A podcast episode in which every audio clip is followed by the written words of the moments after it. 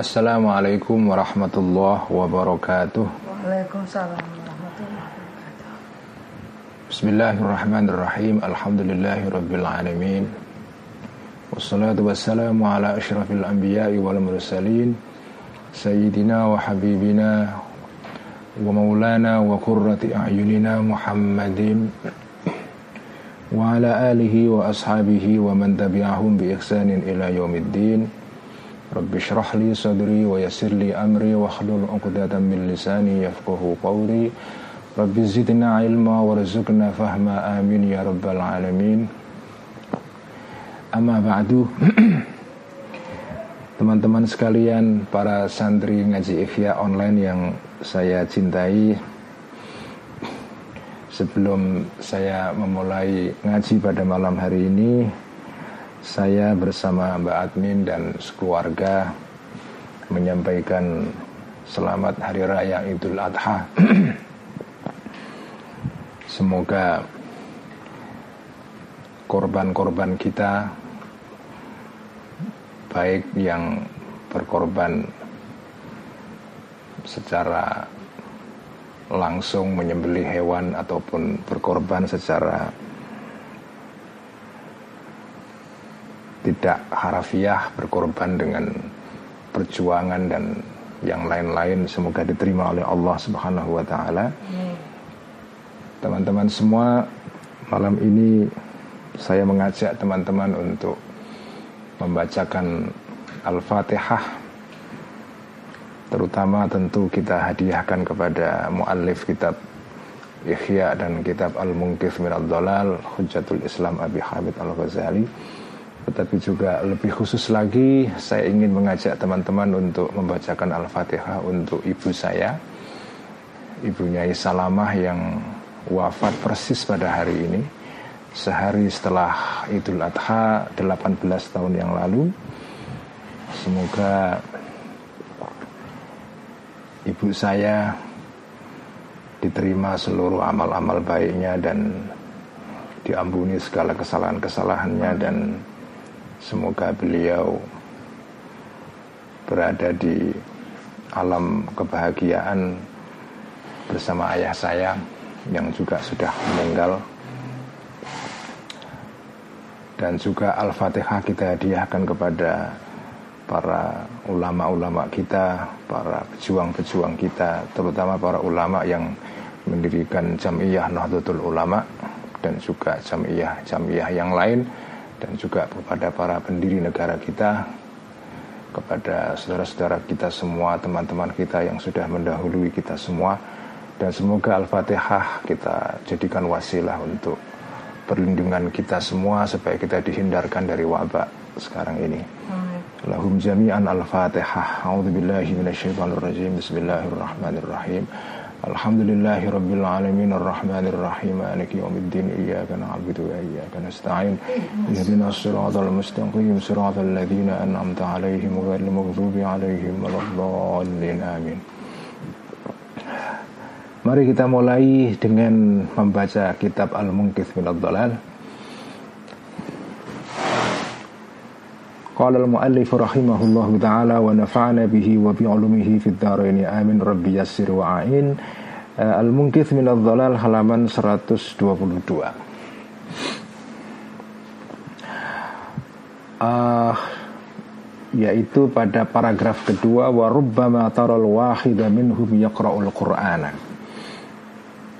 pada bagian yang lalu Al-Ghazali menerangkan mengenai Kenapa orang-orang ada orang-orang yang mengingkari kenabian ya atau tidak mau mengikuti ajaran-ajaran yang dibawa oleh para nabi ya. Kenapa ada orang-orang yang percaya bahwa nabi itu mungkin ada tetapi mereka tidak menjalankan ajaran-ajaran moral yang dibawa oleh para nabi-nabi itu ya. Nah, golongan pertama yang menjadi sasaran kritik Al-Ghazali adalah orang-orang yang disebut dengan para filosof ya.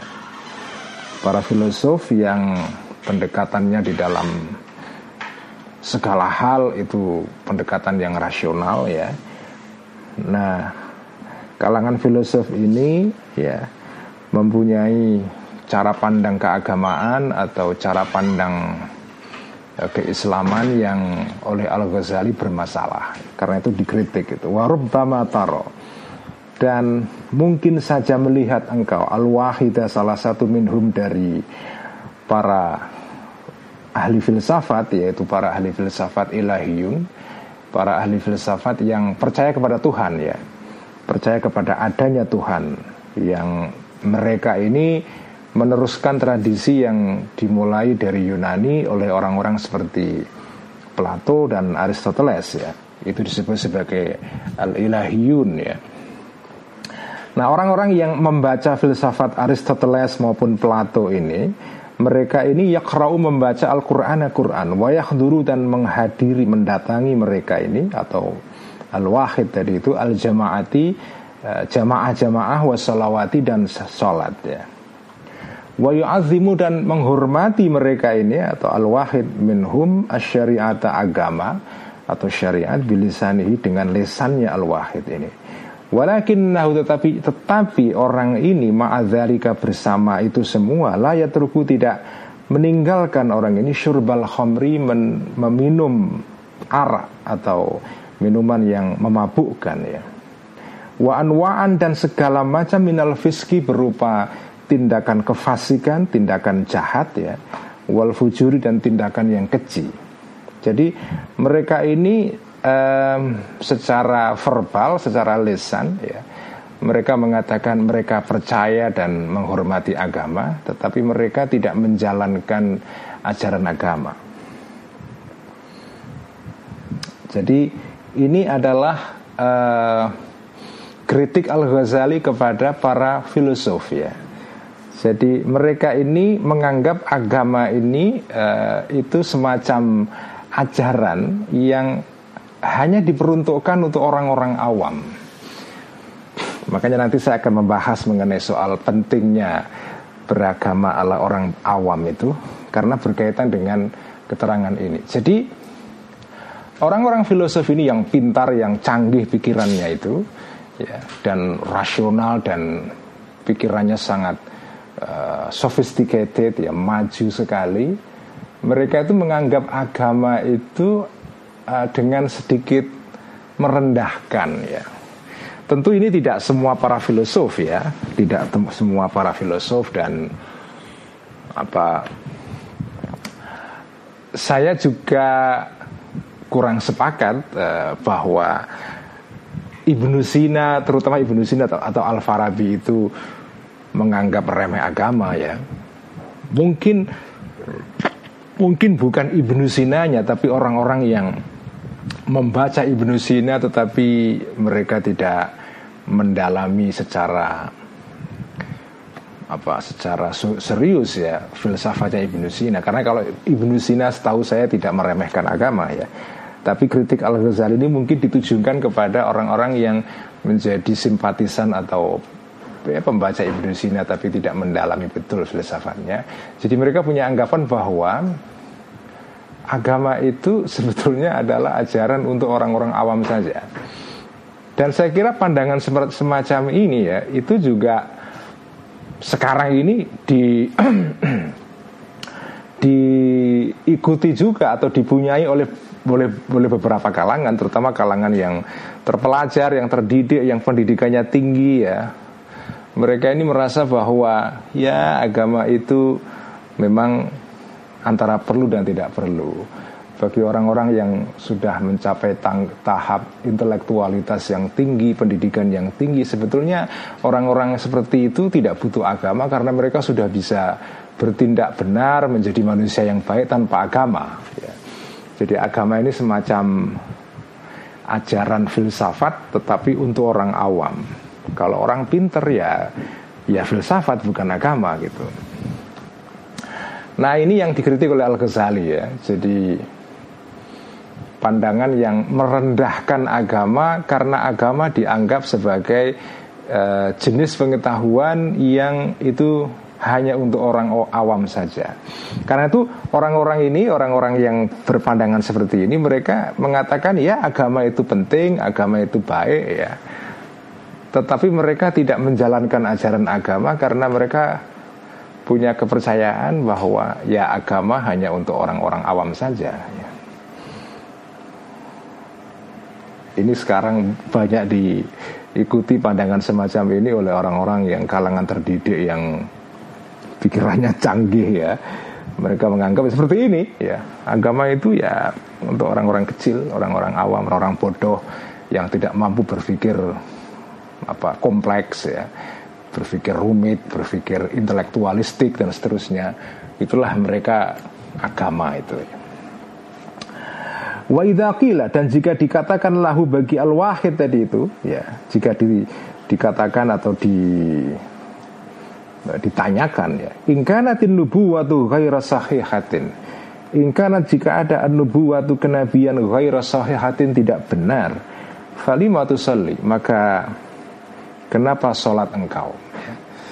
Kalau kenabian itu kau anggap tidak masuk akal ya atau ajaran-ajaran kenabian itu tidak diperuntukkan bagi orang-orang yang pinter dan terdidik seperti kamu sebagai seorang pecinta filsafat misalnya Falimatu soli maka kenapa engkau sholat ya Kenapa kamu ikut sholat? Farubbama yakulu maka mungkin saja orang ini mengatakan Ya saya ikut sholat karena Riyadatal jasadi ya Karena untuk olahraga badan jadi saya sholat tidak karena sholat itu memang ajaran Nabi yang harus kita ikuti ya sebagai jalan menuju kepada Allah.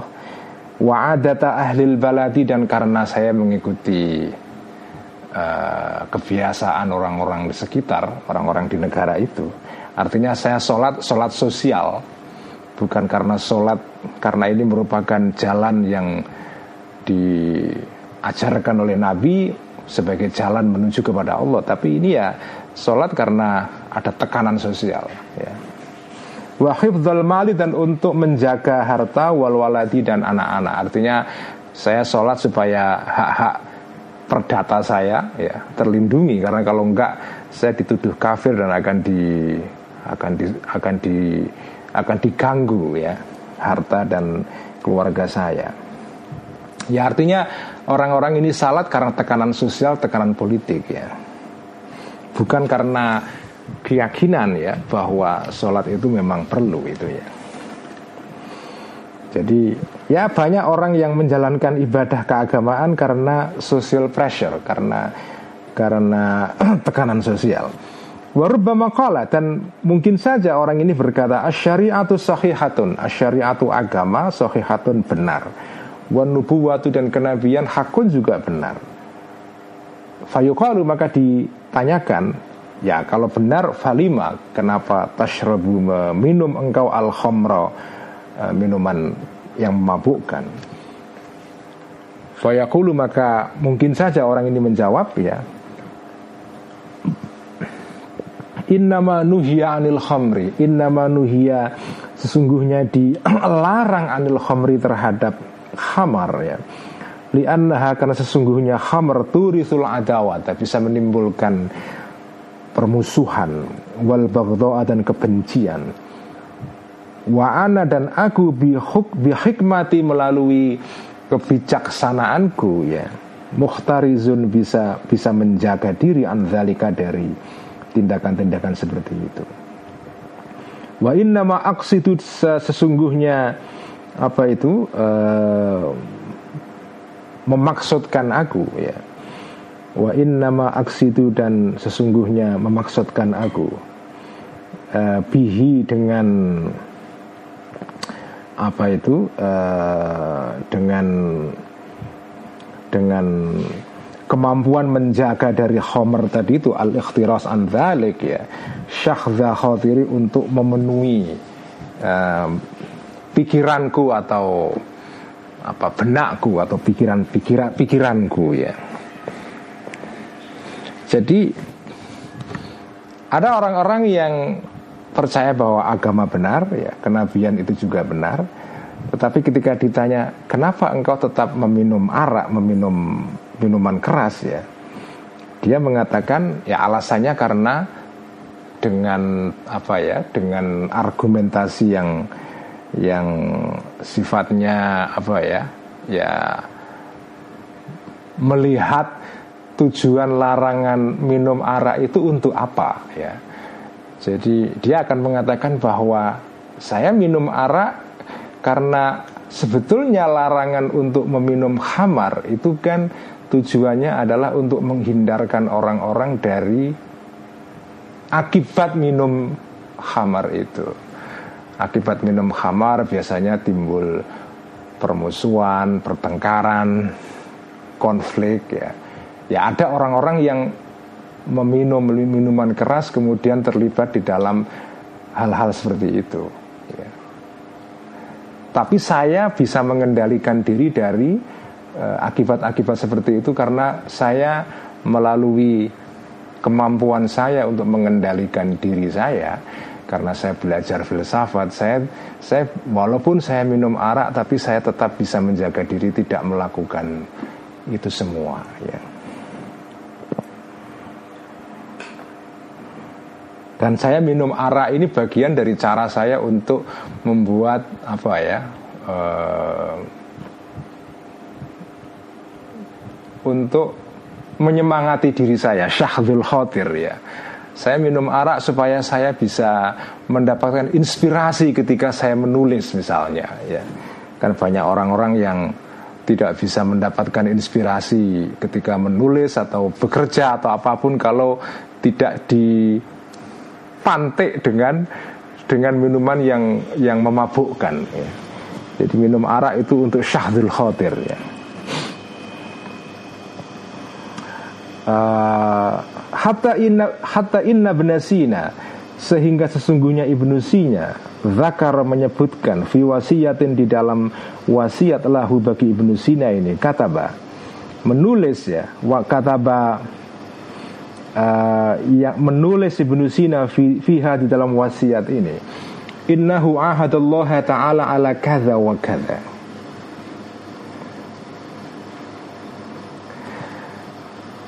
Innahu sesungguhnya Ibnu Sina ya di dalam konon dalam wasiatnya Ibnu Sina. Ibnu Sina ini adalah filosof besar Islam yang merupakan lawan debatnya Al Ghazali meskipun Ibnu Sina ini hidup jauh sebelum Al Ghazali ketika Al Ghazali hidup Ibnu Sina sudah meninggal ya.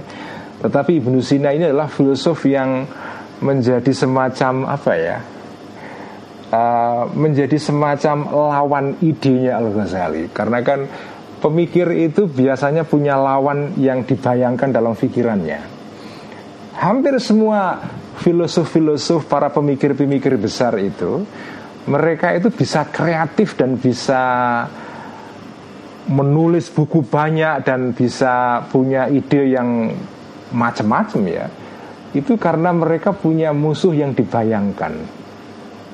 Hampir begitu. Bukan musuh dalam pengertian musuh tengkar ya tapi ini musuh ide ya. Lawan ide. Setiap pemikir besar biasanya merumuskan pikirannya karena ada orang yang menjadi lawan idenya jadi ada sparring partner yang dibayangkan, ada imaginary opponent, ada musuh yang dibayangkan, ada lawan yang dibayangkan. Dan lawan ini membuat Anda menjadi kreatif ya.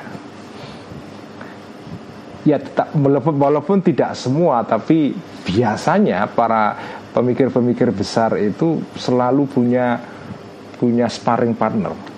Baik sparring partner itu hidup sezaman dengan dia ataupun orang yang sudah meninggal tapi pikiran-pikirannya mengganggu dia sehingga dia berusaha untuk menangke, menangkis, menangkal, menjawab, mengkritik, balik dan seterusnya. Ini terjadi pada banyak ulama ya, banyak ulama misalnya ya Imam Syafi'i misalnya. Imam Syafi'i itu merumuskan gagasan-gagasan di dalam bidang fikih ya itu karena beliau juga punya lawan debat ya. yaitu para pengikut Abu Hanifah ya ahlur ra'yi di dalam fikih yang menjadi semacam apa ya lawan debatnya Imam Syafi'i ya. Para teolog Asy'ariyah misalnya ya. Para ahli kalam mutakalimun al asyairah ya. Hampir semua filosof atau ahli kalam, ahli teologi ya yang mengikuti mazhab Asy'ariyah ya ini akidah yang diikuti oleh warga Nahdliyin ya itu semua punya musuh punya punya lawan yang dibayangkan yaitu orang-orang Mu'tazilah makanya kalau dengan baca buku-bukunya orang-orang Mu'tazilah eh, orang-orang ahli sunnah wal jamaah ya kitab-kitab akidahnya ahli sunnah wal jamaah itu selalu ada lawan debatnya yang dibayangkan yaitu Mu'tazilah ya. Nah Al-Ghazali itu salah satu lawan debat yang menjadi apa sparring partnernya Al-Ghazali adalah Ibnu Sina. Nah Ibnu Sina ini di dalam wasiatnya pernah menulis ya Inna sungai Ibnu Sina ahada berjanji Ibnu Sina Allah kepada Allah Ta'ala ala kaza wa kaza. Tentang ini dan ini dan ini. Wa an yu'azzima. Dan menghormati Ibnu Sina ini al-awdu'a syar'iyata. Eh, hukum-hukum agama syariat ya. Wala yukassira dan tidak tidak akan teledor Ibnu Sina fil ibadah diniyati di dalam ibadah-ibadah keagamaan. Sholat, puasa, semua dijalankan oleh Ibnu Sina.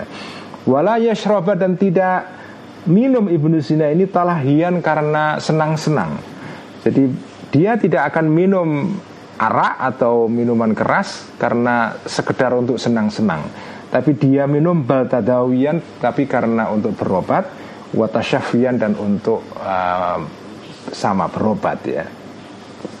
Jadi minum bukan karena bersenang-senang seperti kebanyakan orang awam tapi ini minum ala orang pintar yaitu ada alasannya yaitu minum arak atau minum uh, minuman keras karena untuk mengobati dirinya ya. untuk kesehatan kira-kira gitu ya Fakana maka adalah muntaha halit halatihi Puncak dari keadaannya Ibnu Sina ini Fi sofail imani di dalam uh, Apa uh, Di dalam kejujuran imannya Ibnu Sina ini Waltizamil ibadati dan di dalam um, Mengikuti atau Menjalani ibadah-ibadah keagamaan Saking apa ya, ya di puncak puncak keberagamaannya Ibnu Sina ini adalah anistasna uh, adalah uh, mengecualikan Ibnu Sina syurbal khamri minum arak li tasyafi untuk tujuan berobat ya atau kesehatan Fahada maka inilah imanuman imannya orang yadda'i yang mengklaim orang ini al imana iman minhum di antara para falasifah atau para ahli filsafat ilahiyun ya. Jadi intinya adalah bahwa kritiknya Al Ghazali kepada para filosof ilahiyun ini adalah ya tadi itu persis pada apa yang tadi sudah saya saya sampaikan bahwa orang-orang filosof ini ya mereka menjalankan agama dan kewajiban-kewajiban agama tapi tujuannya adalah sekedar untuk uh, ya mengikuti adat masyarakat ya supaya dia tidak dianggap sebagai orang yang berbeda ya jadi karena tekanan sosial dan ya agama itu bagi mereka ya ini adalah ajaran-ajaran yang hanya tepat untuk orang-orang awam tapi bukan untuk orang yang yang cerdas ya. Nah, saya akan akan berhenti di sini ya untuk al-mungkif ya. Saya akan membahas satu tema yang bagi saya ini penting dalam rangka tribut atau menghormati ibu saya atau emak saya yang yang hari ini wafat 18 tahun yang lalu. Ini adalah haulnya ibu saya yang ke-18. Mestinya diselenggarakan dengan acara haul yang selazimnya ya. Tapi karena ada COVID ini sehingga acara haul di, ditiadakan. Nah, saya pernah menulis di dalam status Facebook saya mengenai dua model keberagamaan ya. Ada model agama atau model beragama ya, bukan model agama tapi beragama. Ada model beragama ala orang-orang yang intelek. Ya. Ada model beragama yang ala orang awam. Ya. Nah, dua model keberagamaan ini teman-teman semua ya itu penting. Beragama secara intelek secara atau ala orang terpelajar itu penting. Tetapi beragama secara awam itu juga jangan diremehkan. Jadi beragama secara terpelajar itu diperlukan karena Islam adalah agama pengetahuan dan kita diperintahkan oleh agama Islam untuk belajar, belajar, belajar dan belajar membaca sebanyak mungkin ya. Tapi kan tidak semua orang itu mempunyai kesempatan belajar yang sama. Pada akhirnya ada orang-orang yang mungkin karena keterbatasan apa intelijensinya, keterbatasan kecerdasan atau kesibukannya karena passion atau uh, apa uh, perhatian dia bukan dalam bidang ilmu tapi dia memang lebih tertarik kepada masalah-masalah yang bersifat apa non keilmuan ya. Misalnya dia memang punya perhatian dalam bidang dagang atau dia menjadi seorang pebisnis, petani, menjadi seorang guru dan seterusnya. Jadi orang tidak tidak diberikan oleh Allah bakat yang sama. Ada orang yang bakatnya memang belajar, membaca, meneliti, riset, melakukan eksplorasi pikiran dan seterusnya. Ada orang seperti itu, tapi ada orang yang tidak ke sana, jalan hidupnya. Ada orang-orang yang memang diberikan oleh Allah bakatnya itu bukan di sana.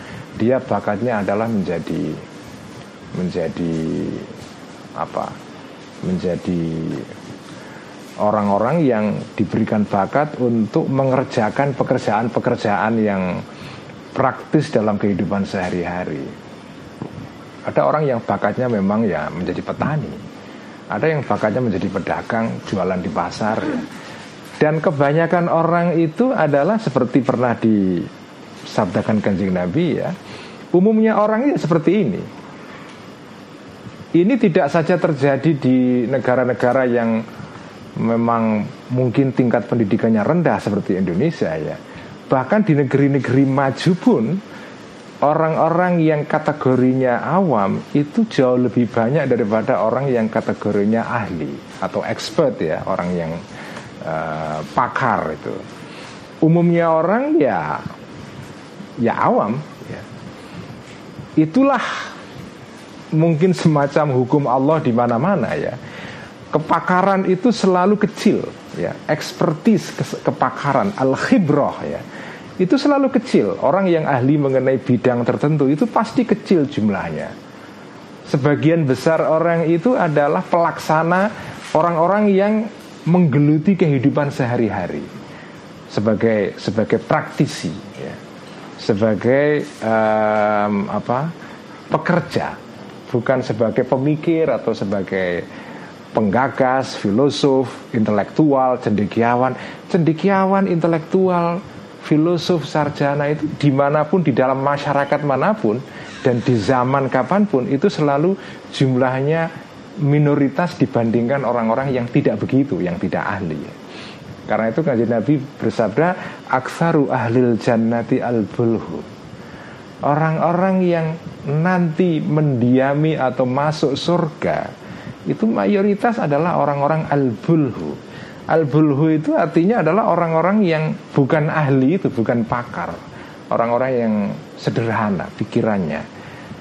Yang dalam gambaran saya sosok yang seperti itu adalah ibu saya. Jadi ini ayah dan emak saya ini adalah dua sosok yang kontras ya. Ayah saya ini seorang kiai walaupun kiai deso ya. Kiai yang ya suka baca kitab, suka membaca buku, ngajar, nulis dalam bahasa Arab, ya orang yang dalam bahasa Inggris disebut dengan orang yang literate ya, orang yang terpelajar. Sementara ibu saya, emak saya itu orang sederhana, orang awam. Ya baca itu baca pun ibu saya itu hanya baca bisa baca Arab pegon ya. Kurang lancar membaca kitab atau buku dalam bahasa Latin, bahasa Indonesia apalagi. Tulisan Latin tidak lancar, beliau hanya lancar membaca kitab-kitab di dalam huruf pegon. Mak saya itu dulu ketika masih hidup ya, bacaannya adalah antara dua kitab saja. Kalau tidak baca tafsir Al-Ibris karangannya Mbah Bishri Mustafa, ayahnya Gusmus ya. Ya membaca kitab karangannya Kiai Soleh Darat, yaitu kitab Munjiat. Kitab Munjiat ini kitab dalam bahasa Jawa yang merupakan ringkasan dari kitab Ihya jilid ketiga dan keempat yang saya baca sekarang ini. Diringkaskan dalam kitab kecil oleh Mbah Kiai Soleh Darat ya. Darat itu di daerah Semarang sana Nah Ki Soleh Darat nulis kitab namanya Munjiat Dan ada kitab satu lagi namanya Majmu' Syarif ya Nah dua kitab dalam bahasa apa Jawa ini itu selalu menjadi bacaan ibu saya bertahun-tahun. Beliau tidak baca kitab lain, ya kitab sederhana itu saja. Nah, jadi ayah saya seorang yang ya katakan saja orang yang berilmu dalam pengertian baca kitab ya ibu saya, emak saya adalah orang awam yang biasa. Nah, dua model beragama seperti ini itu dua-duanya itu perlu. Orang yang beragama secara terdidik jangan merendahkan orang-orang yang beragama secara awam. Karena orang-orang yang beragama secara awam itu kelihatannya awam.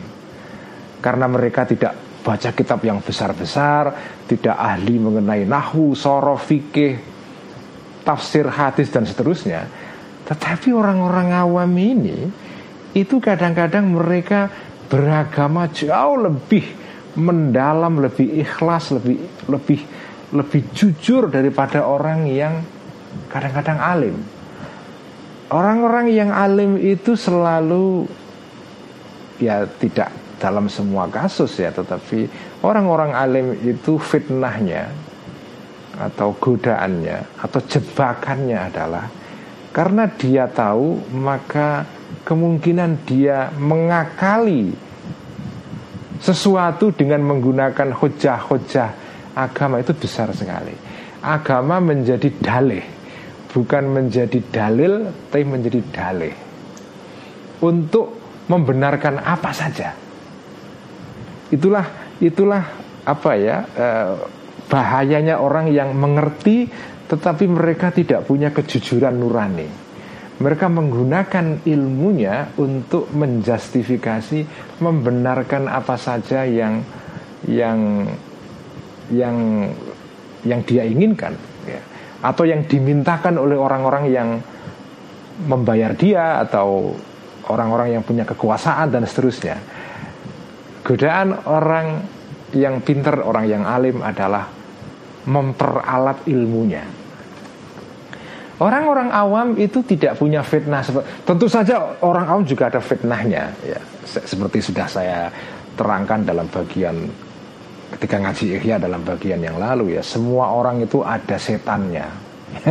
Semua orang itu ada setannya Orang alim ada setannya, orang jodoh ada setannya, orang kaya ada setannya, orang miskin ada setannya, orang sarjana ada setannya, orang biasa. Semua orang di dalam dirinya itu ada kekuatan jahat yang bisa uh, membuat dia terperosok. Semua ada. Nah, orang alim setannya adalah dia potensial atau dia itu punya kecenderungan memperalat ilmunya untuk membenarkan hawa nafsu atau membenarkan kekuasaan atau membenarkan sesuatu yang yang menguntungkan dia ya. Nah, orang awam tidak punya fitnah seperti ini. Meskipun orang awam punya fitnahnya sendiri ya.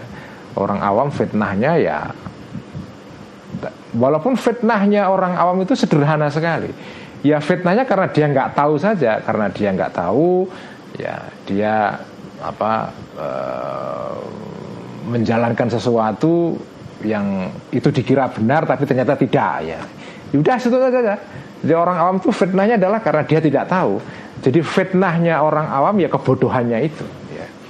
Ataupun kalau meningkat lagi adalah kebodohannya uh, orang awam yang bodoh. Kemudian kemudian karena dia merasa tahu ya. Kemudian walaupun dia tidak tahu dia merasa tahu itu juga fitnahnya orang awam juga. Tetapi fitnah yang dihadapi oleh orang awam itu tidak sebesar fitnah yang menimpa orang-orang yang punya ilmu. Nah, kadang-kadang beragama secara orang awam ini kadang-kadang itu justru jauh lebih apa ya, lebih jujur ketimbang beragamanya orang-orang yang pinter. Karena itu Imam Ghazali wakila itu Imam Fakhruddin Ar-Razi wakila Al-Ghazali. Konon kisahnya seperti sudah pernah saya ceritakan ya. Konon ketika menjelang wafat Imam Ghazali itu mengucapkan sesuatu yang kayak sepertinya berbau penyesalan. Beliau pernah berucap, seandainya aku ini bisa beragama ala orang-orang yang lemah ya, orang-orang awam itu betapa bahagianya. Karena setelah Al Ghazali atau Wakila ya, kalau tidak Al Ghazali ya wakilnya adalah Fakhruddin Ar-Razi. Fakhruddin Ar-Razi adalah ulama besar yang hidup setelah Al Ghazali yang menulis tafsir yang tebalnya minta ampun yaitu tafsir Mafatihul Ghaib ya. Kalau nggak salah 20 atau 25 jilid itu. Uh, ini ulama ulama terbesar dari mazhab Asy'ariyah yang terakhir setelah Al Ghazali yaitu adalah Fakhruddin Ar-Razi. Puncak dari ilmu kalam di dalam uh, madhab Asy'ariyah adalah Fakhruddin Ar-Razi. Nah, Fakhruddin Ar-Razi ini wakil Al-Ghazali ketika menjelang meninggal tadi itu setelah dia belajar ilmu agama, kalam, ilmu teologi, macam-macam tentang dalil-dalil keberadaan Allah dan seterusnya. Beliau kemudian sampai kepada semacam kesimpulan ya. Saya ini ngaji ilmu banyak sekali itu janjinya itu untuk apa? Kalau tujuannya adalah untuk mempertebal dan memperkuat iman, jangan-jangan imannya orang awam itu jauh lebih kuat daripada saya.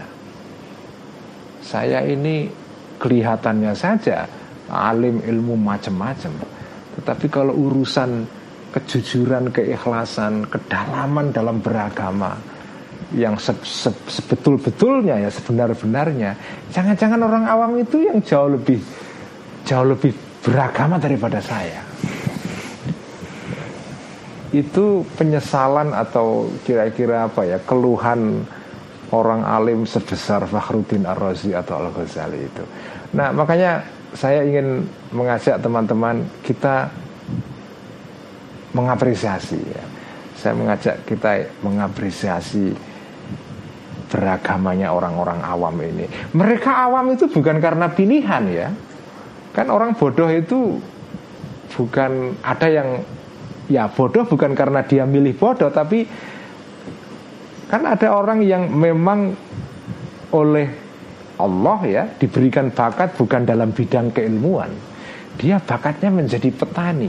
Kalaupun dia belajar ya belajar seadanya saja, secukupnya. Ngaji dengan kiai. Seminggu sekali datang ke kiai ikut ngaji al ibris di Leteh di Rembang ya. Atau di dengan Kiai Haris Sodakoh di mana? Di di Semarang. Atau dengan kiai-kiai lain. Ya ngaji seminggu sekali.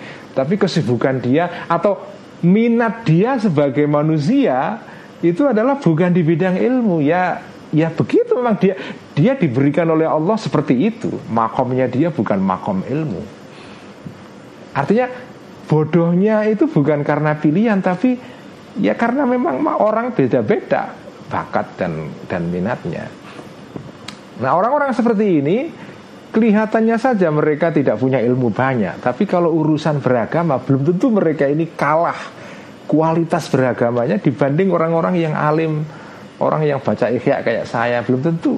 Dan saya yakin seyakin yakinnya kalau dibanding dengan ibu saya dalam urusan beragama saya nggak ada apa-apanya. Mungkin ibu saya nggak membaca ikhya dalam bahasa Arab seperti saya lakukan sekarang. Tapi ibu saya, emak saya dalam urusan beragama ya.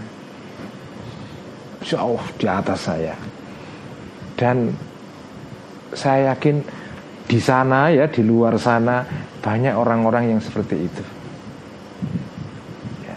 jadi meskipun saya dengan mengatakan begini tidak berarti bahwa agama beragama dengan cara yang intelek ya ala Cak Nur, ala Gustur, ala Kang Jalal, ala Profesor Quraish Shihab ya. Ala Profesor Harun Nasution dulu. Itu tidak penting. Enggak itu penting. Orang Islam harus alim. Orang Islam harus menguasai pengetahuan ya. Tetapi juga yang alim ini yang pinter ini yang intelek ini jangan menganggap remeh merendahkan orang-orang awam. Jadi ada orang awam ada orang alim. Begitulah dunia. Di mana pun dan dan di dalam sejarah apa pun selalu begitu ada orang awam, ada orang yang ahli.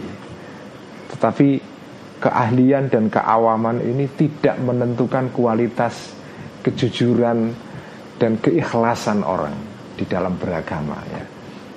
Karena beragama itu tidak identik dengan gelar akademis ya. Ya gelar akademis ya gelar akademis itu penting, tetapi tidak semata-mata kualitas beragama itu tergantung kepada gelar akademis seseorang. Karena itu kita harus menghargai. Jadi yang awam menghormati yang alim karena mereka butuh pengetahuan dari orang alim. Tetapi orang yang alim jangan memandang karena ilmunya dia merasa lebih tinggi daripada orang awam, lebih lebih baik kualitas beragamanya daripada orang awam ya. Dalam pengertian belum tentu. Tentu saja orang yang alim karena di dalam hadis kan banyak diterangkan orang orang yang alim ya itu uh, posisinya di mata Allah lebih tinggi daripada orang yang beribadah bertahun-tahun tetapi tanpa ilmu ya. Tentu saja orang alim itu ada makomnya ya. Mereka orang yang di apa ya ditinggikan derajatnya oleh Allah ya. Yarfa'illah amanu walladzina utul ilma. Amanu minkum walladzina utul ilma orang beriman tapi punya ilmu itu ditinggikan derajatnya oleh Allah bertingkat-tingkat ya. Orang berilmu ada derajatnya. Tetapi bukan berarti bahwa orang awam itu mereka serta merta ya itu kualitas beragamanya lebih rendah ya. Karena yaitu saya tidak mau ya atau saya tidak menginginkan kita ini orang-orang yang berilmu itu merasa dirinya lebih hebat daripada orang-orang awam dan kemudian ya, sombong ya meninggikan diri dan seterusnya itu nggak boleh ya jadi ya itu tadi fitnahnya orang berilmu itu sombong dan arogan ya merasa dirinya lebih tinggi daripada orang-orang yang awam. Dalam hal beragama belum tentu. Mungkin malah orang awam ini walaupun kelihatannya nggak berilmu, penghayatan mereka terhadap agama jauh lebih mendalam. Ya. Jadi inilah cara saya untuk menghormati ibu saya karena ya saya ini belajar Islam itu dari dua sumber ya. Belajar ilmu Islam dari ayah saya belajar kitab-kitab dalam bahasa Arab dari ayah saya tapi belajar mengenai keikhlasan dan ketulusan kedalaman dalam beragama itu dari dari ibu saya dari emak dan saya kira teman-teman mungkin banyak juga teman-teman yang mengalami hal serupa ya. Jadi orang-orang tua kita terutama ibu-ibu kita, emak-emak kita ya. Mereka ini umumnya tentu saya tidak semua ya. Ada yang punya ibu yang terdidik, terpelajar, doktor, profesor mungkin malah ya. Tentu ada ada juga. Tapi banyak yang mempunyai ibu-ibu yang tinggal di daerah atau di kota tapi mereka ini orang-orang sederhana melaksanakan Islam itu dengan sederhana ya kelihatannya tidak canggih tapi mereka ini sesungguhnya menjalani agama dengan cara yang jauh lebih uh, jujur dan ikhlas dan mendalam daripada kita-kita yang berilmu ya. Karena itu kita harus menghormati mereka ini.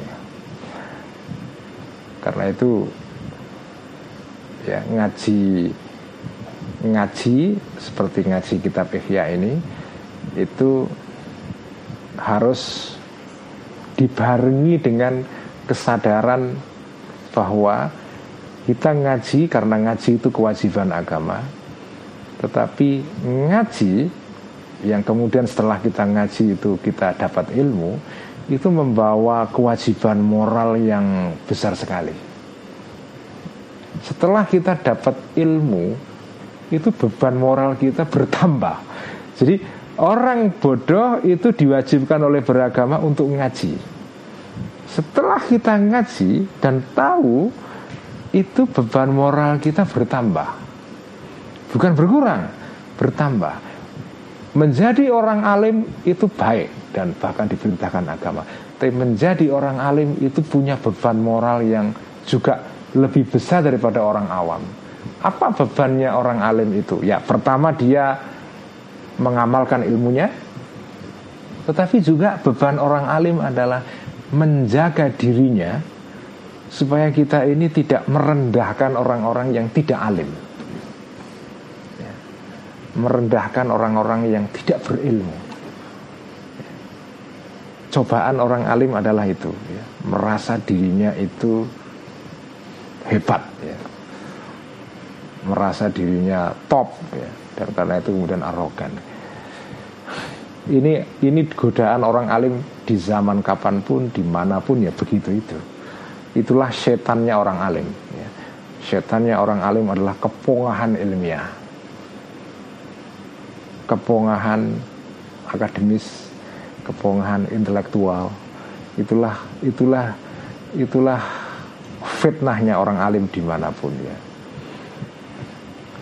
makanya menjadi orang alim itu juga membawa tanggung jawab moral yang besar sekali.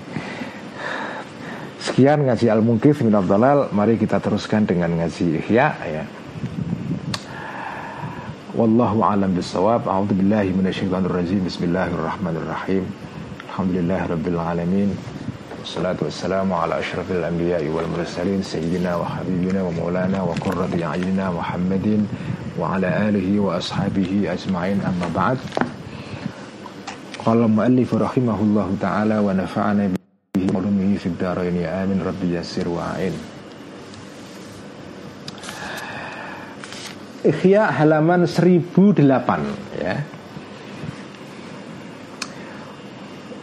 Ada di tengah-tengah ya baris 1 2 3 4 5 6 7 8 9 10 14 atau 15 dari bawah. Faman bada'a bil khusumati baris ke-15 dari bawah. Faman bada'a bil khusumati faqad ta'arrada li hadhil mahdhurati. Ini kita masih bicara mengenai soal uh, apa fitnahnya lesan atau omongan. Fitnahnya mulut ya. Fitnahnya mulut banyak sekali. Salah satunya adalah al husumah poropadu debat ya. nah ini. Dan debat itu biasanya pekerjaannya orang alim ya. Ya orang awam bukan berarti tidak suka debat juga. Orang terutama orang awam yang tidak tahu diri karena keawamannya itu juga sering debat juga dan debatnya ngawur karena dia awam ya. Tapi biasanya al-husumah itu terutama al-husumah yang bentuknya jidal seperti yang sudah kita bahas sebelumnya ya. Al-jidal itu adalah poropadu tapi poropadunya orang alim. Ya, al-jidal yaitu poropadu untuk membela madhab, membela pikiran, membela gagasan, filsafat, uh, ismo-ismo dan seterusnya. Nah, itulah al jidal. Nah al khusuma ini adalah debat biasanya debatnya orang-orang awam, debat yang untuk membela atau menyerang orang lain ya, membela hak hak or, seseorang karena di, ingin direbut haknya oleh orang lain, dia membela diri ya. Nah ini faman maka barang siapa bada'a bil khusumati bada'a memulai bil khusumati orang ini bil khusumati dengan poropadu khusumah perdebatan. Maka fakot ta'arrada maka akan akan apa membiarkan dirinya akan akan mendedahkan dirinya orang ini lihadil mahdzurati kepada bahaya-bahaya yang sudah disebutkan sebelumnya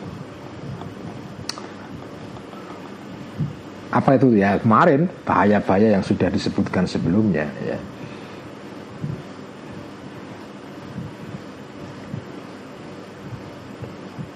Wa aqallu ma fihi ya. Dan minimal bahaya fihi di dalam al-madhkur minal khusumah tashwisu khatirihi mengganggu pikirannya orang yang terlibat dalam khusumah ini minimal kalau jenengan itu tidak terperosok, tidak terkenai akibat-akibat karena husumah yang sudah disebutkan sebelumnya. Ya. Minimal jenengan itu kalau melakukan husumah itu pasti pikiran terganggu. Mengotori hati itu husumah itu pasti itu. Ya. Apalagi kalau apa husumahnya sudah kebablasan sehingga jadi semacam debat kusir yang emosional ya. Wah itu kadang-kadang membuat dia nggak bisa tidur berhari-hari itu karena mikir bagaimana cara untuk mengalahkan musuhnya itu ya. Taswisul khatir itu bahayanya husumah ya kata innal sesungguhnya bahkan sesungguhnya orang ini man tadi itu fil salati di dalam salatnya man tadi ya. Uh, yashtahilu. Uh, sibuk orang ini bimuhajati khosmi untuk mendebat musuhnya man ini. Ketika sholat masih kepikiran dan mikirin bagaimana cara untuk mengalahkan musuhnya dalam dalam perdebatan, dalam tweet war, dalam macam-macam. Bagaimana cara dia bisa melumpuhkan hujahnya musuhnya. Falayab kok maka tidak tersisa al-amru perkara tidak tersisa tidak ya tersisa al-amru perkara atau keadaan ala haddil wajibi di dalam batas kewajiban. Artinya kan kemarin dikatakan bahwa dalam sebelumnya ya sampean ya kalau terpaksa melakukan khusumah karena membela hak kamu yang mau direbut orang lain, oke okay, nggak masalah. Tetapi menjaga diri dalam batas-batas yang secukupnya untuk khusumah, sekedar untuk membela hak saya itu kadang-kadang susah. Mula-mula sampean khusumah ini tujuannya karena hak saya direbut orang lain, saya membela diri. Mula-mula tapi karena begitu sudah memulai khusumah emosional. Akhirnya ke mana-mana. Semula kepinginnya khusumah itu cuma lima atau enam saja skalanya ya. Tapi karena sudah emosional sudah kemudian kebablasan. Jadi skalanya naik jadi 7, 8, 9 sampai 10 sampai akhirnya ya hawa nafsu bukan lagi membela diri ya. Jadi susah menjaga diri di dalam batas-batas yang secukupnya sekedar untuk membela diri itu susah. Karena itu fal khusumatu maka khusumah poropadu mabda ukul syarin adalah asal usul dari segala kejahatan. Itu khusumah itu. Wakata dan begitu juga al mirau debat kusir wal jidalu dan jidal dan debat ya. Fayam bagi maka seyogianya an Allah yaftaha. Tidak membuka seseorang babahu pintunya orang ini illa atau babahu terhadap Allah atau Allah yuftaha. Tidak dibuka babuhu pintunya. Al-mazkur minal khusumah ya. Pintunya khusumah illa lidaruratin kecuali karena suatu darurat. Jadi ya intinya memang kalau belajar tasawuf itu intinya pengendalian ya pengendalian. Jadi ya kalaupun terpaksa kita khusumah ya khusumah yang yang terpaksa saja, yang emergensi. Meskipun ya tetap saja Al Ghazali mewanti-wanti walaupun melakukan husumah karena desakan, tapi begitu sudah emosional nanti sampean kadang-kadang nggak bisa itu mengendalikan diri, akhirnya terburu nafsu, kebakaran jenggot, wow, udah maunya hanya tengkar sedikit jadi nggak bisa. Wa iddat darurati dan ketika khusumah karena darurat ya. Yang bagi seyogianya orang ini an yakhfadho menjaga diri orang ini al-lisana kepada mulutnya wal qalba dan hatinya ya.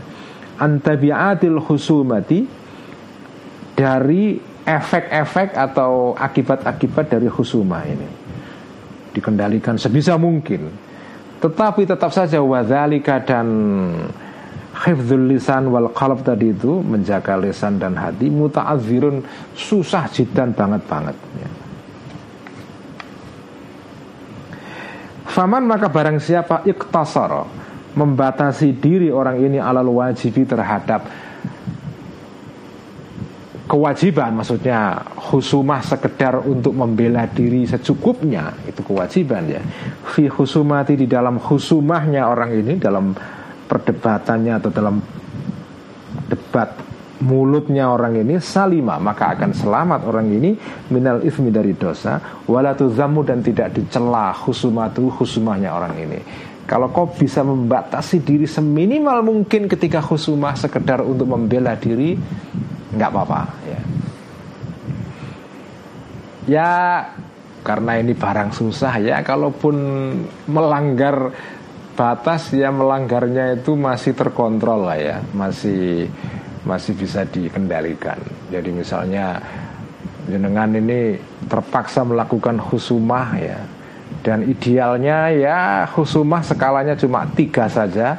Tapi sampean ya karena emosional terpaksa membat mem, apa ya melanggar batas sampai skalanya empat atau lima ya masih oke okay lah. Ya karena kita ini kan manusia yang mungkin emosional apalagi kalau masih muda itu biasa itu. Kalau sudah sepuh biasanya kita lebih punya kemampuan mengendalikan diri tapi kalau masih muda ya kalau masih muda melanggar batas sampai yang mestinya skalanya 3 menjadi 4 5 masih oke okay lah asal tidak sampai 10 15 itu jadi intinya kan makanya ilmu tasawuf itu bukan ilmu yang hanya untuk orang tua saja ya Ilmu tasawuf itu ilmu yang relevan untuk semua orang pada semua umur. Tentu tentu saja dosisnya beda-beda ya. Tapi pada intinya sebetulnya tasawuf itu adalah ilmu yang layak untuk orang pada segala umur. Karena apa? Karena intinya tasawuf itu sebetulnya adalah menjadi manusia yang baik dengan cara pengendalian diri dalam semua hal kalau jenengan kita baca Ihya ini ya, terutama Ihya yang jilid 3, jilid jilid 3 dan 4 ya. Dua yang terakhir ini. Juga yang jilid ke kedua ya, kalau ke satu mungkin lebih banyak berisi mengenai dasar-dasar mengenai apa ya ibadah dan seterusnya. Tapi yang bagian 3, 4 2, 3, dan 4 dalam kitab Ihya Intinya ajaran tasawuf seperti diajarkan Al-Ghazali Itu ya self restraint atau mengendalikan diri. Dan mengendalikan diri itu kan tidak saja hanya untuk orang dewasa, tapi anak-anak juga perlu mengendalikan diri. Atau anak-anak perlu juga diajari untuk mengendalikan diri. Remaja juga perlu diajari untuk mengendalikan diri. Orang yang sudah sepuh, apalagi dia perlu mengendalikan diri. Jadi sebetulnya orang itu pada segala faset dan perkembangan umurnya sebetulnya membutuhkan tasawuf dalam skala yang beda-beda. Intinya tasawuf apa? Intinya tasawuf adalah taholli tadi itu yang dikatakan dalam ajaran-ajaran tasawuf itu kan taholli, yaitu mengendalikan diri dari sifat-sifat yang destruktif ya. Kemudian digantikan dengan sifat-sifat yang lebih positif ya. Tahalli ya. Sehingga nanti kita menjadi manusia yang baik, tajalli ya. Itu kan intinya kan itu tasawuf itu tahalli, tahalli, tajalli. Tahalli artinya adalah kita membebaskan diri, menghindarkan diri dari sifat-sifat yang jelek. Ya. Setelah kita bersihkan diri kita dari sifat-sifat yang jelek ini, kita kendalikan diri, kita melakukan self restraint ya, kemudian kita ganti dengan sifat-sifat yang lebih positif ya, tahali. Setelah itu ya kita jadi orang yang baik. Ya intinya itu aja sebetulnya. Tapi ini kan mengatakan begini mudah, menjalankannya itu masya Allah susah banget ya. Susah banget. Nah jadi ya ini termasuk nah ini begini ya. Saya ingin menambahkan satu hal yang bagi saya ini penting. Perbedaan penting antara ilmu tasawuf dengan ajaran filsafat moral pada umumnya adalah bahwa ajaran tasawuf ini ajaran moral yang praktis sekali ini bagi teman-teman yang mungkin pernah belajar mengenai filsafat moral atau etika ya, yaitu ajaran mengenai baik dan buruk tetapi yang direfleksikan secara rasional seperti diajarkan dalam filsafat etika ya yang diajarkan di biasanya di dalam fakultas filsafat ya. Itu filsafat etika filsafat moral itu memang canggih sekali. Tetapi apa? Kadang-kadang karena abstrak ya, filsafat ini kan ke, memang kelihatannya canggih, tetapi karena dia itu wataknya abstrak, itu tidak menggerakkan orang untuk bisa bertindak secara bijaksana dalam kehidupan sehari-hari. Nah, tasawuf itu beda. Tasawuf itu, terutama tasawuf yang bersifat amali ya, tasawuf yang bersifat praktis ya, orientasinya adalah bertindak dalam kehidupan sehari-hari secara baik ya. Seperti diajarkan dalam kitab Ihya ini. Tasawuf itu wataknya itu adalah bagaimana kita bertindak sebagai manusia dalam kehidupan sehari-hari dengan benar. Praktis. Ajarannya itu langsung bisa dikerjakan.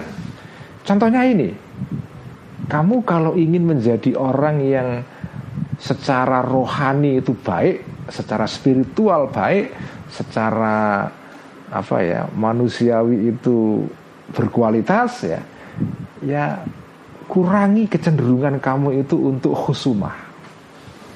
Praktis saja. Ya.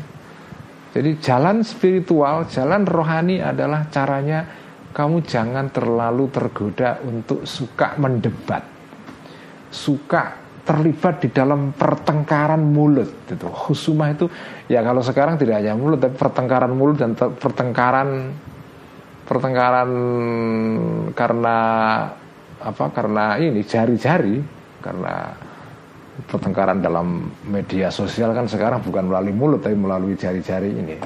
Pertengkaran karena jari-jari ini.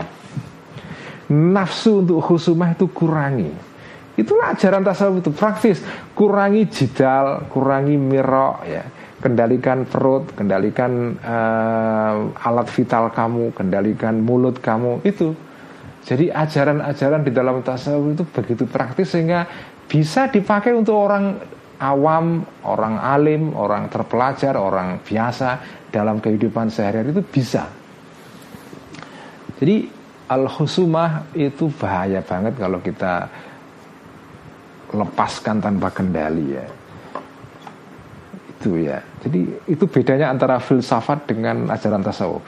Fils, apalagi filsafat dalam perkembangan yang sudah makin canggih sekarang ini ya itu filsafat itu makin jauh dari dari kehidupan sehari-hari ya. ya. Dan akhirnya menjadi sistem berpikir yang abstrak sekali dan saking abstraknya kita nggak ngerti untuk apa. Kadang-kadang begitu ya Nah tasawuf itu membawa kita ke bumi itu. Dengan kalau belajar kitab Ihya itu, itu membumi betul.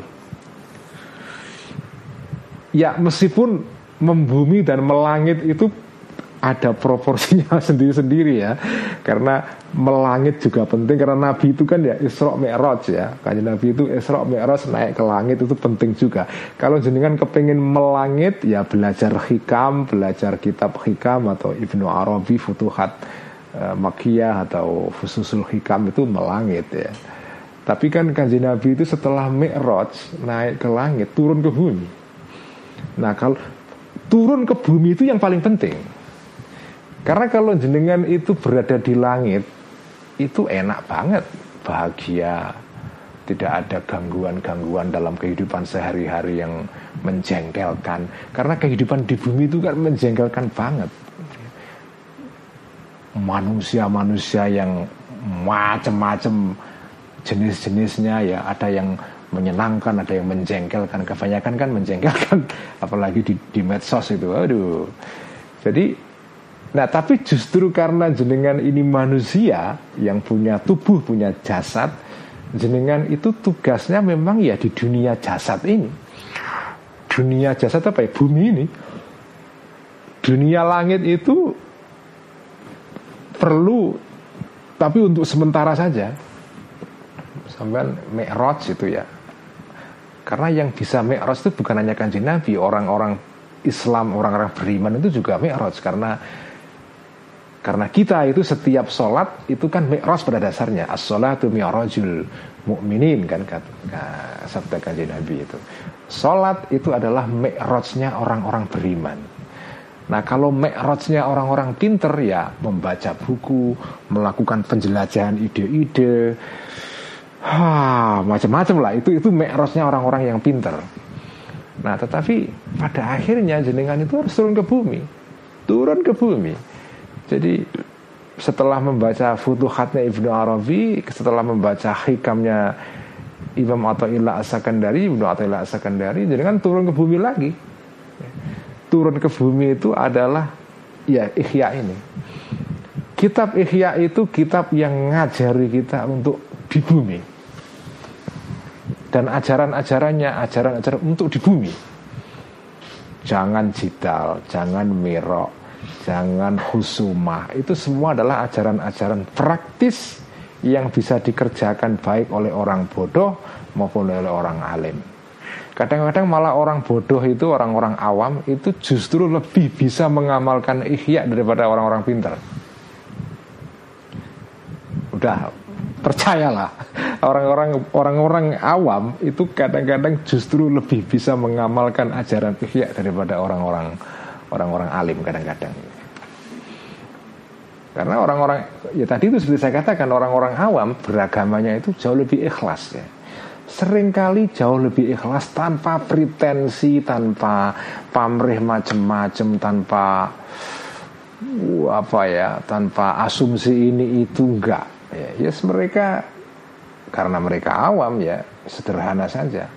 Saya kepengen hidup baik menjadi manusia yang baik. Dah sederhana itu saja kan. Jadi itu Ihya itu ajaran yang membumi betul ya.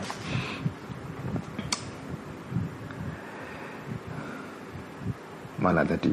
Hilang ini malah. Uh, Faman ah uh, mana tadi itu? Illa annahu in kana mustaghniyan 'anil khusumati fima khasama fihi lianna indahu ma yakfi fayakunu tarikan lil aula wala yakunu athiman illa annau ananging tetapi sesungguhnya tadi itu man tadi itu ingkana jika ada orang ini mustahnian merasa tidak butuh anil khusumati dari khusumah dari debat ini fima di dalam hal khosoma yang melakukan khusumah orang ini fi di dalam ma li anna indahu karena sesungguhnya bagi orang ini ma sesuatu ada ada sesuatu yakfi yang mencukupi sesuatu ini hi kepada orang ini fayakunu maka ada orang ini orang yang sebetulnya dia punya hak untuk husuma tapi kalau dia tidak husuma, tidak melayani orang yang ingin mengambil haknya karena dia sudah punya cukup harta yang cukup, kalaupun mau diambil orang lain ya monggo saja. Nah, kalau orang seperti ini, walaupun dia punya hak untuk membela diri dengan cara khusuma karena haknya mau direbut oleh orang lain, Tapi kalaupun direbut ya paling cuma sedikit saja jumlahnya. Dia masih punya deposito, punya harta yang lebih banyak ya. Wis monggo saja lah. Nah, kalau orang seperti ini keadaannya kok tetap khusumah, nah orang ini tarikan meninggalkan lil aula kepada sesuatu yang lebih baik. Orang seperti ini lebih baik tidak khusumah saja. Ya kalaupun hartanya direbut oleh orang tapi jumlahnya itu tidak seberapa. Dia masih punya harta yang lain yang banyak itu ya. Jadi lebih baik dia nggak usah khusumah ya. Meskipun walayakunu tidak ada orang ini asiman dosa. Kalaupun dia khusumah nggak masalah karena dia berhak melakukan pembelaan diri karena sedang direbut haknya oleh orang lain ya. Tapi kalaupun direbut paling direbut itu nggak nggak bejaji kalau bahasa Jawanya ya nggak nggak nggak bernilai lah. Hartanya miliaran. Ini ada orang yang mau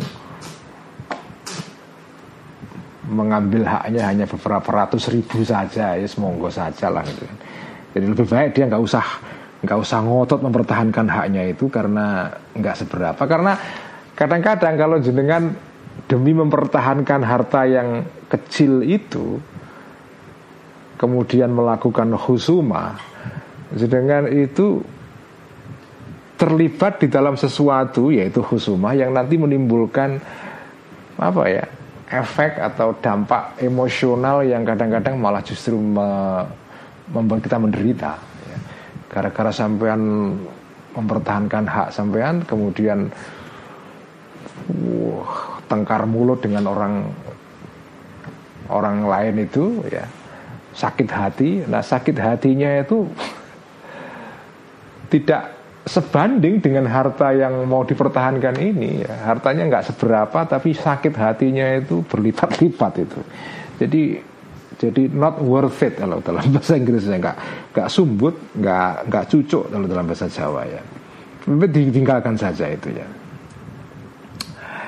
Naam, iya, ya, naam, iya, walaupun betul ya, uh, apa, uh, dia ini nggak berdosa karena mempertahankan haknya. Akalluma yafutuhu fil khusumati. Ya akalluma minimal sesuatu yafutu yang hilang hu dari orang yang melakukan khusumah tadi itu ya. Yafutu yang hilang ma ini hu terhadap orang yang melakukan khusumah tadi fil khusumati di dalam khusumahnya wal mira'i dan di dalam mira debat kusir wal jidal dan jidal adalah khobarnya akalu tibul kalami atau tayyibul kalami. Tibul kalami adalah uh, bagusnya omongan. Walaupun nggak dosa ya karena kamu mempertahankan hak kamu ya. Tapi minimal kalau kamu husuma itu ada sesuatu yang hilang. Kalau jenengan memaksakan diri melakukan husuma jenengan akan terkena resiko yaitu apa? Salah satu resikonya. Ya biasanya kamu tidak bisa menjaga diri untuk ngomong jelek atau ngomong keras atau ngomong menyakiti orang yang menjadi lawan husumah kamu misalnya. Tibul kalam ngomongan yang baik itu jadi hilang ya futu ya. Wama dan dan kebaikan-kebaikan atau ganjaran-ganjaran pahala-pahala waroda yang yang datang ya ma ini fi di dalam tibul kalam minas sawabi berupa ganjaran atau pahala. Pahala karena ngomong baik itu kan ada pahalanya. Kalau jangan husumah pahala ini hilang. Id aqallu darajati tibil kalami. Karena minimal derajat kebaikan omongan. Jadi omongan yang paling baik itu derajat paling rendahnya adalah izharul muwafaqati menampakkan persetujuan ini menarik banget ini. Jadi ngomong baik itu bertingkat-tingkat, derajatnya banyak ya. Yang paling rendah ya.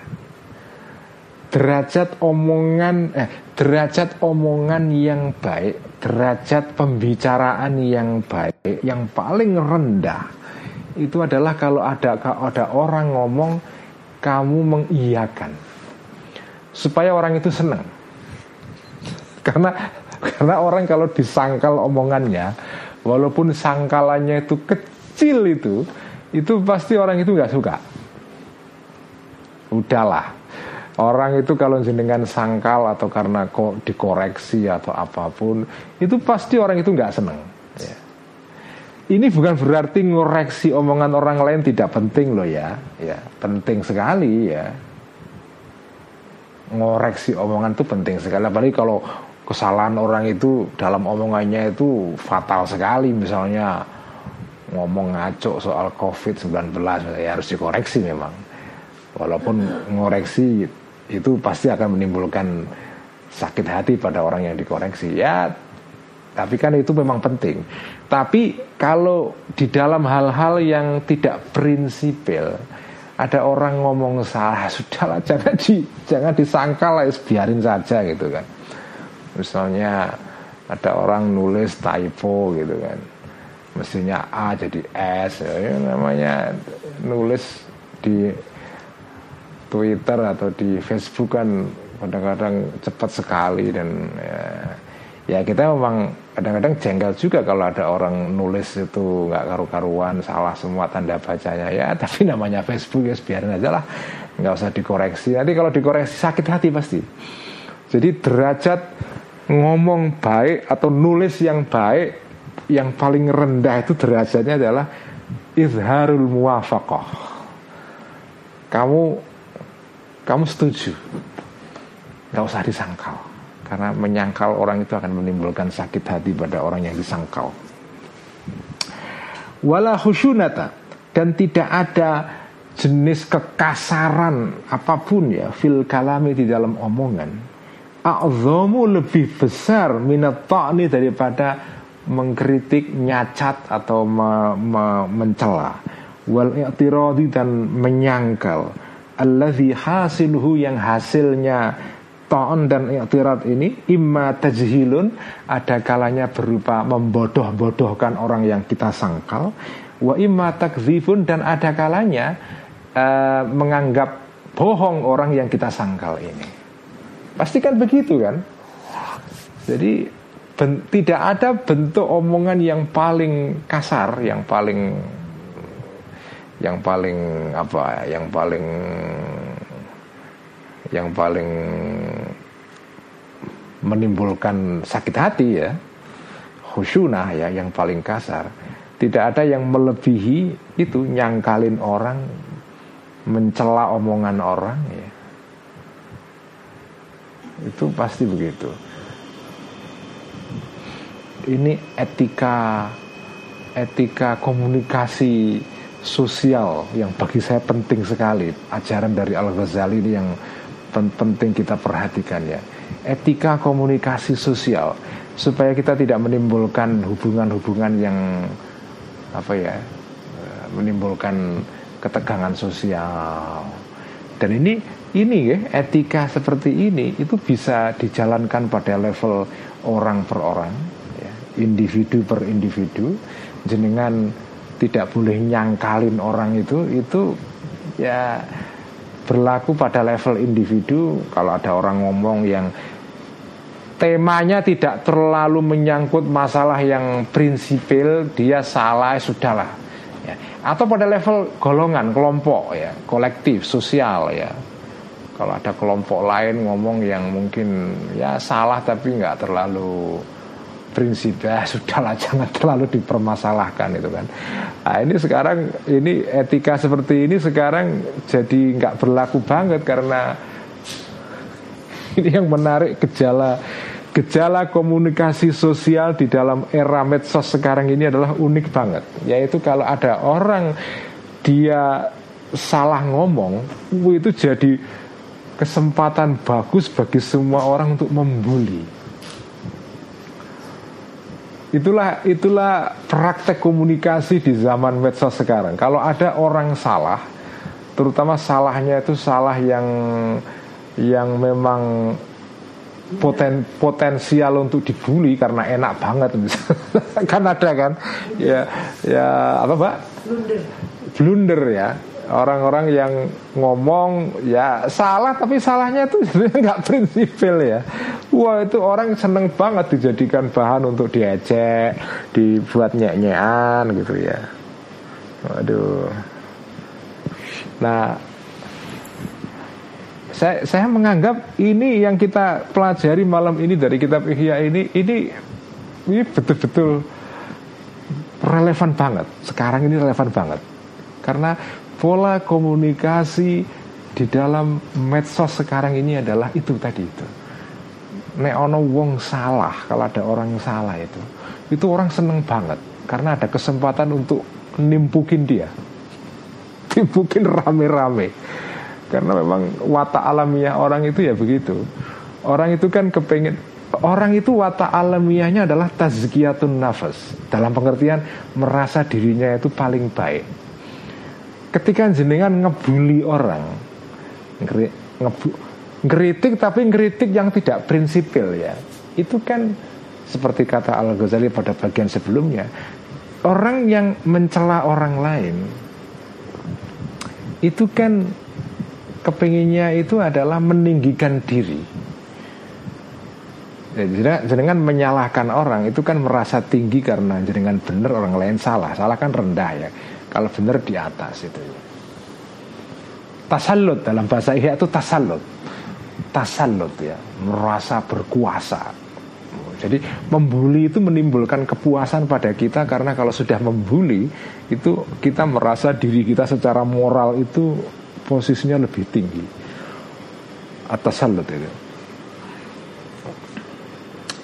Fa'innaman karena sesungguhnya orang jadala yang yang berdebat orang ini ghairahu terhadap orang lain selain man ini. Aumarohu atau melakukan miro ya debat kusir orang ini hu kepada ghairahu. Au khosoma atau melakukan husuma orang ini hu kepada ghairahu tadi itu. Orang yang melakukan jidal miro atau husuma itu kemungkinannya adalah dua. Fakot jahala Maka telah menganggap bodoh Atau membodoh-bodohkan orang ini hu kepada ghairahu au kadzaba atau menganggap bohong orang ini hu kepada ghairahu. Karena dia melakukan dua tindakan ini maka fayafutu maka menjadi hilang. Bihi karena tindakannya ini tibul kalami kebaik, kebaikannya omongan. Tibul kalami kebaikannya omongan. Tajhil takzib Itulah akibat orang yang melakukan khusumah, jidal dan mira ya. Yaitu membuli orang, mengkritik orang Itu kan asumsinya dengan pinter yang dikritik bodoh. Itu tajhil ya. Atau takzib Yaitu kamu nggak benar yang kamu omongkan itu. Yang kamu omongkan itu salah Yang benar saya gitu kan. Jadi imma takzib, imma tajhil. Itulah kemungkinan orang yang melakukan bully itu ya. Dan dua-duanya menimbulkan rasa kepuasan atau ke, apa ya kesenangan kenyamanan pada diri kita. Karena kalau jenengan menyalahkan orang lain jenengan itu puas karena jenengan merasa diri jenengan lebih tinggi posisinya. Waqat kala dan sungguh telah bersabda kajian Nabi Muhammad Sallallahu Alaihi Wasallam yumkinukum atau yumakkinukum minal jannati tibul kalami wa it'amut ta'ami. Yumakkinukum atau yumkinukum ya. E, kalau dalam edisi Darul Minhaj itu dibaca yumakkinukum kalau di Darul Ibnu Hazm dibaca yumkinukum. Tapi saya lebih lebih cocok dengan bacaan yumakkinukum. Ini hadis ini artinya adalah yumakkinukum membuat menjadi apa ya menjadi kokoh menjadi mantap ya kum kepada kalian minal jannati di surga nanti yang membuat kamu itu nanti bisa masuk surga dengan mantap dengan dengan sesungguhnya ya. Makana itu artinya adalah dengan berada di sebuah tempat dan cocok di situ itu namanya makana ya dari kata makan tempat makana menempatkan kamu ke dalam sebuah tempat secara kokoh sekali. Nggak bisa digoyah itu namanya makana. Yumakinu me, mengokohkan kum kepada kalian minal jannati di surga nanti. Tibul kalami omong kebaikan omongan. Wa it'amu ta'ami dan memberikan makanan kepada orang yang membutuhkan. Jadi kunci masuk surga sebetulnya sederhana ya masuk surga itu jalannya banyak tapi salah satu yang disebutkan kanji Nabi adalah dua ini ngomong baik dan memberi makan kepada orang yang butuh makan tibul kalam dalam tafsiran Al-Ghazali artinya adalah ngomong baik itu apa? Nggak menyangkal orang. Kalau orang lain ngomong nggak kamu sangkal. Itu namanya tibul kalam. Ya. Izharul muafakoh. ini, ini menarik sekali ya. Izharul muafakoh. Pokoknya kalau ada orang ngomong itu nggak usah disangkal asal tidak menyangkut hal yang prinsipil ya. Itulah Pokoknya kalau di Facebook ya itu mantap, keren, itu kan. Kalau ada orangnya status ya keren, gitu. bagus. Ya. ya itu, ya ini jangan jangan menganggap sepele loh ya. Memberikan komentar kepada status Facebooknya orang lain, mantap ya, keren, bagus, indah itu ya. Itu mungkin sepele, mungkin sepele, atau mungkin basa-basi. Tapi itu adalah jalan masuk surga. Kalau menurut hadis ini ya, tibul kalam, omongan yang baik. Nah, menurut ajaran kitab Ihya, omongan yang baik derajat paling rendahnya adalah izharul muwafakoh. Pokoknya oke okay saja kalau ada orang oke, oke. Okay. Jadi ketika kita ngom kita ngasih komentar di Facebook itu keren itu, kita kita niati kita niati menjalani ajaran kitab Ihya ini. Izharul muafakoh ya. Sepakat, tidak nyangkal, supaya orang senang. Supaya orang senang. Bagian dari melaksanakan ajaran kanji Nabi, yumakkinukum minal jannati tibul kalam. Ya. Itu kita niati begitu supaya ada ada ganjarannya, ada pahalanya kan. Makanya saya bilang kitab Ihya itu ajaran tasawuf yang membumi sekali ajaran moralnya itu bisa kita terapkan dalam kehidupan yang sangat-sangat praktis ya. ya itu tibul kalam itu Waqad kala dan telah berfirman Allah Ta'ala Allah Ta'ala Allah Ta'ala Wa qulu linnasi husnan Wa qulu dan Ucapkanlah kalian linnasi kepada orang-orang Husnan sesuatu yang baik ya. Terjemahnya apa? Idharul muwafaqah ya tidak nyangkalin orang kalau ngomong ya. Waqala dan berkata Ibnu Abbasin sahabat Ibnu Abbas radhiyallahu anhu sahabat yang dianggap sebagai salah satu sahabat ahli tafsir ya. Man sallama min khalqillahi fardud alaihi salam wa in kana majusiyan. Oh ini penting banget ini. Man barang siapa sallama yang mengucapkan salam alaika kepada dirimu min khalqillahi berupa makhluk-makhluknya Allah. Maksudnya kalau ada orang mengucapkan salam kepada kamu fardut maka maka jawablah engkau alaihi terhadap orang ini assalamu salamnya. Kalau ada orang bersalam ya dijawab salamnya. Wa ingkana walaupun ada orang ini majusian orang kafir majusi. Jadi kalau ada orang non muslim pidato salam ya wajib kita jawab salamnya. Ini kata Ibnu Abbas loh ya. Ini penting banget ini. Kalau ada orang, ya, memang begini ya. Nah ini ini ada ada sebagian orang yang berpendapat bahwa kalau ada orang non muslim bersalam itu kita nggak boleh menjawab salamnya karena karena ada sebuah hadis ya yang memang dalam hadis itu disebutkan bahwa orang Yahudi dulu di zaman kanjeng Nabi di Madinah ya, itu karena mereka ketika itu itu sengit dan benci kepada orang Islam ya. Mereka itu ketika mengucapkan salam itu seolah-olah bunyinya salam. Assalamualaikum. Tapi sejatinya mereka ini mengucapkan kata assalamualaikum. Semoga racun ada di apa semoga racun buat kalian. Maksudnya kalian itu orang-orang Islam ya. Jadi bukan assalamu tapi assamu jadi walaupun bunyinya agak sedikit mirip ya assalamualaikum assalamualaikum makanya kata Nabi karena ada konteks itu maka kamu kalau ada orang Yahudi mengucapkan kalimat yang bunyinya seolah-olah salam, kamu jangan menjawabnya waalaikumsalam tapi waalaikum. Dan dan buat kamu juga. Artinya apa? Kalau memang dia mengatakan assalamualaikum benar-benar assalamualaikum kedamaian bagi kalian. Waalaikum artinya adalah dan bagi kamu juga kedamaian. Tapi kalau dia misalnya kok mengatakannya assalamualaikum racun bagi kalian, waalaikum artinya ya bagi kalian juga racun juga. Tapi itu konteksnya karena ketika itu ada ada konteks yang spesifik yaitu ada konflik, ada permusuhan ya. Tapi dalam situasi normal ya seperti ini yang dikatakan Ibnu Abbas ini, kalau ada orang mengucapkan salam kepada kamu, maka jawablah salam itu walaupun yang mengucapkan salam ini non muslim. Karena apa? Itu bagian dari tibul kalam. Omongan yang baik itu omongan yang menyenangkan orang lain. Ketika orang mengucapkan salam, kamu jawab salamnya, senang dia orang Kristen mengucapkan selamat hari raya Idul Fitri, Idul Adha, terus kamu jawab nanti kalau Natalan selamat hari Natal, itu dia senang. Itu bagian dari tibul kalam. Ya. Apakah itu tidak membuat kita jadi membenarkan akidahnya? Ya tidak, wong.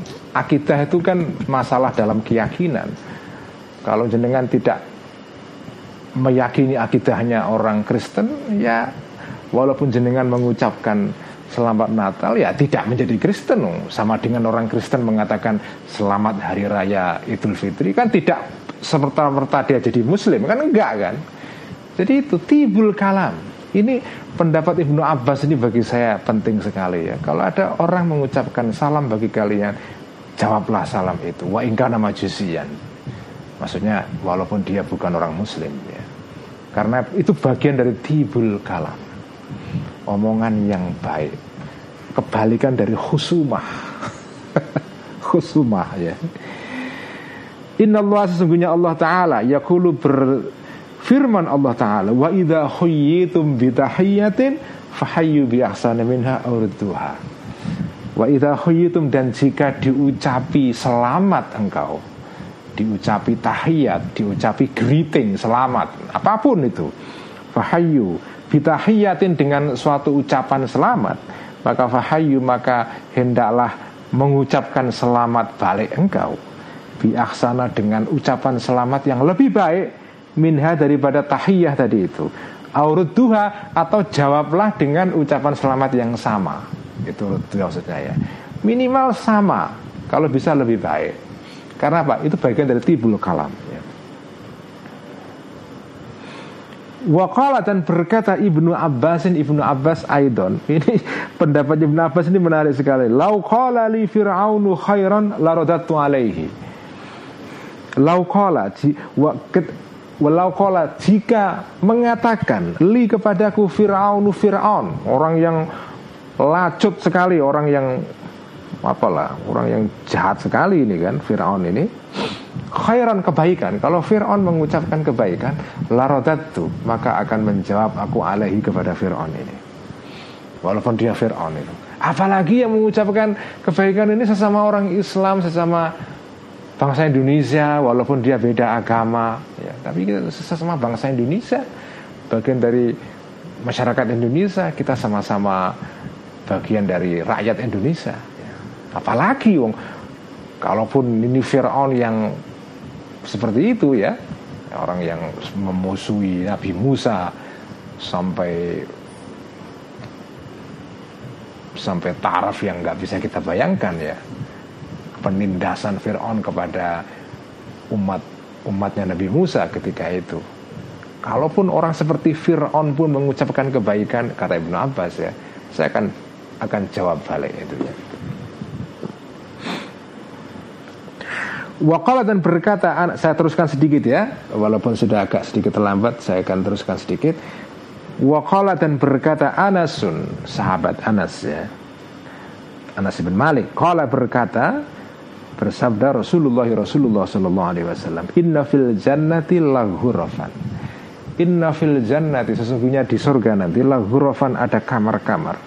Yuro yang bisa dilihat Zohiruha luarnya kamar-kamar ini min batinia dari dalamnya kamar ini. Wa batinuha dan dalamnya kamar ini bisa dilihat min dari luarnya kamar. Kayak kamar transparan. Nanti di surga ini ada ruangan yang transparan. Karena ruang yang transparan itu kan ruang yang yang nyaman karena jenengan bisa melihat pemandangan di luar yang dari luar pun juga bisa melihat pemandangan di dalam ya. Ada yang menyediakan hak kepada kamar-kamar ini Allah Ta'ala Allah Ta'ala Liman bagi orang At'ama yang memberikan makanan orang ini Atau ama kepada Atau memberikan memberikan makanan orang ini atama kepada makanan kepada orang yang membutuhkan wa alana dan melembutkan orang ini al kalama kepada omongan. Tibul kalam. Inilah inilah apa ya balasan bagi orang-orang yang berbicara dengan cara yang lembut tidak ada khusumah di dalamnya. Waruwiya dan diceritakan dikisahkan anak Isa sesungguhnya Nabi Isa alaihissalam ya. Ini kisah-kisah tentang Nabi Isa ini ini banyak kita baca dalam kitab Ihya ini. Yang mungkin tidak ada dalam literatur Kristen ini ya. Ini makanya ada ada versi Yesus atau Nabi Isa dalam versi Islam. Kisah-kisah yang berkaitan dengan Nabi Isa di dalam kitab-kitab ulama Islam. Ini salah satunya ini. Waruwiya dan dikisahkan anak Isa sesungguhnya Nabi Isa alaihissalam marra lewat bihi kepada Nabi Isa tadi ini khinzirun celeng atau apa? Uh, ya celeng ya. Babi hutan itu khinzir ya. Fakala maka berkata Nabi Isa ini Murroh bisalamin. Murroh lewatlah wahai babi hutan bisalamin dengan damai. Monggo Fakila maka berkata maka diucapkan ditanyakan kepada Nabi Isa ya ruh Allah wahai wahai ruhnya Allah. Itu kan sebutan atau julukan bagi Nabi Isa ya. Atakulu hadza li khinzirin atakulu apakah mengucapkan engkau hadza omongan ini? Omongan baik. Ya, lewatlah engkau wahai celeng itu ya. Li khinzirin kepada khinzir ya. Kepada celeng. Babi hutan apa ini makanannya Obelix dalam kisah apa itu? Kisah Asterik ya. Fakola maka berkata Nabi Isa Akrahu anu awida lisani asyar. Akrahu tidak suka aku. Anu awida untuk membiasakan aku. Lisani kepada lisanku asyar ke kejahatan atau ke keburukan ya. Jadi itu. Jadi ini kisah dari Nabi Isa ini penting sekali ya. Jadi ya ini intinya adalah Tibul kalam itu adalah jalan spiritual, jalan rohani yang akan membawa kita kepada surga. Surga itu tempatnya kedamaian. Dan kalau kita mau membangun kedamaian di bumi ini, ya, salah satu caranya adalah kita menghindari khusumah dan cara menghindari khusumah adalah minimal ketika ada orang ngomong itu kita tidak menyangkali orang itu. Apalagi kalau nyangkali apa saja karena ada kan orang itu yang wataknya adalah kalau ada orang ngomong itu se secara otomatis ya itu dia akan nyangkalin orang itu. Ada kan orang yang kebiasaannya begitu, ah, itu bahaya ini. Orang yang suka nyangkalin orang omongan orang lain itu itu sumber sumber ketegangan sosial itu ya ketegangan hubungan persahabatan antara orang-orang ini. Sekian ngaji ya malam ini semoga kita mendapatkan uh, manfaat dari pengajian pada malam hari ini dan semoga kita diberikan kemampuan oleh Allah untuk bisa melaksanakan ajaran ini. Walaupun kita melaksanakannya terseok-seok ya tapi kita berusaha ya, semaksimal mungkin untuk mengamalkan ajaran tibul kalam ya. tidak melakukan khusuma wallahu a'lam bisawab اللهم صل على سيدنا محمد طب القلوب ودوائها وعافية الأبدان وشفائها وعافيتها وضيائها وعلى آله وصحبه وسلم.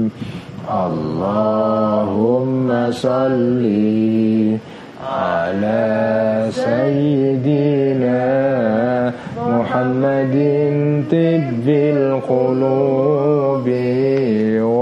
ودوائها وعافية الأبدان وشفيها ونور الأبصار وضيائها وعلى آله وصحبه وسلم Sekian wassalamualaikum warahmatullahi wabarakatuh.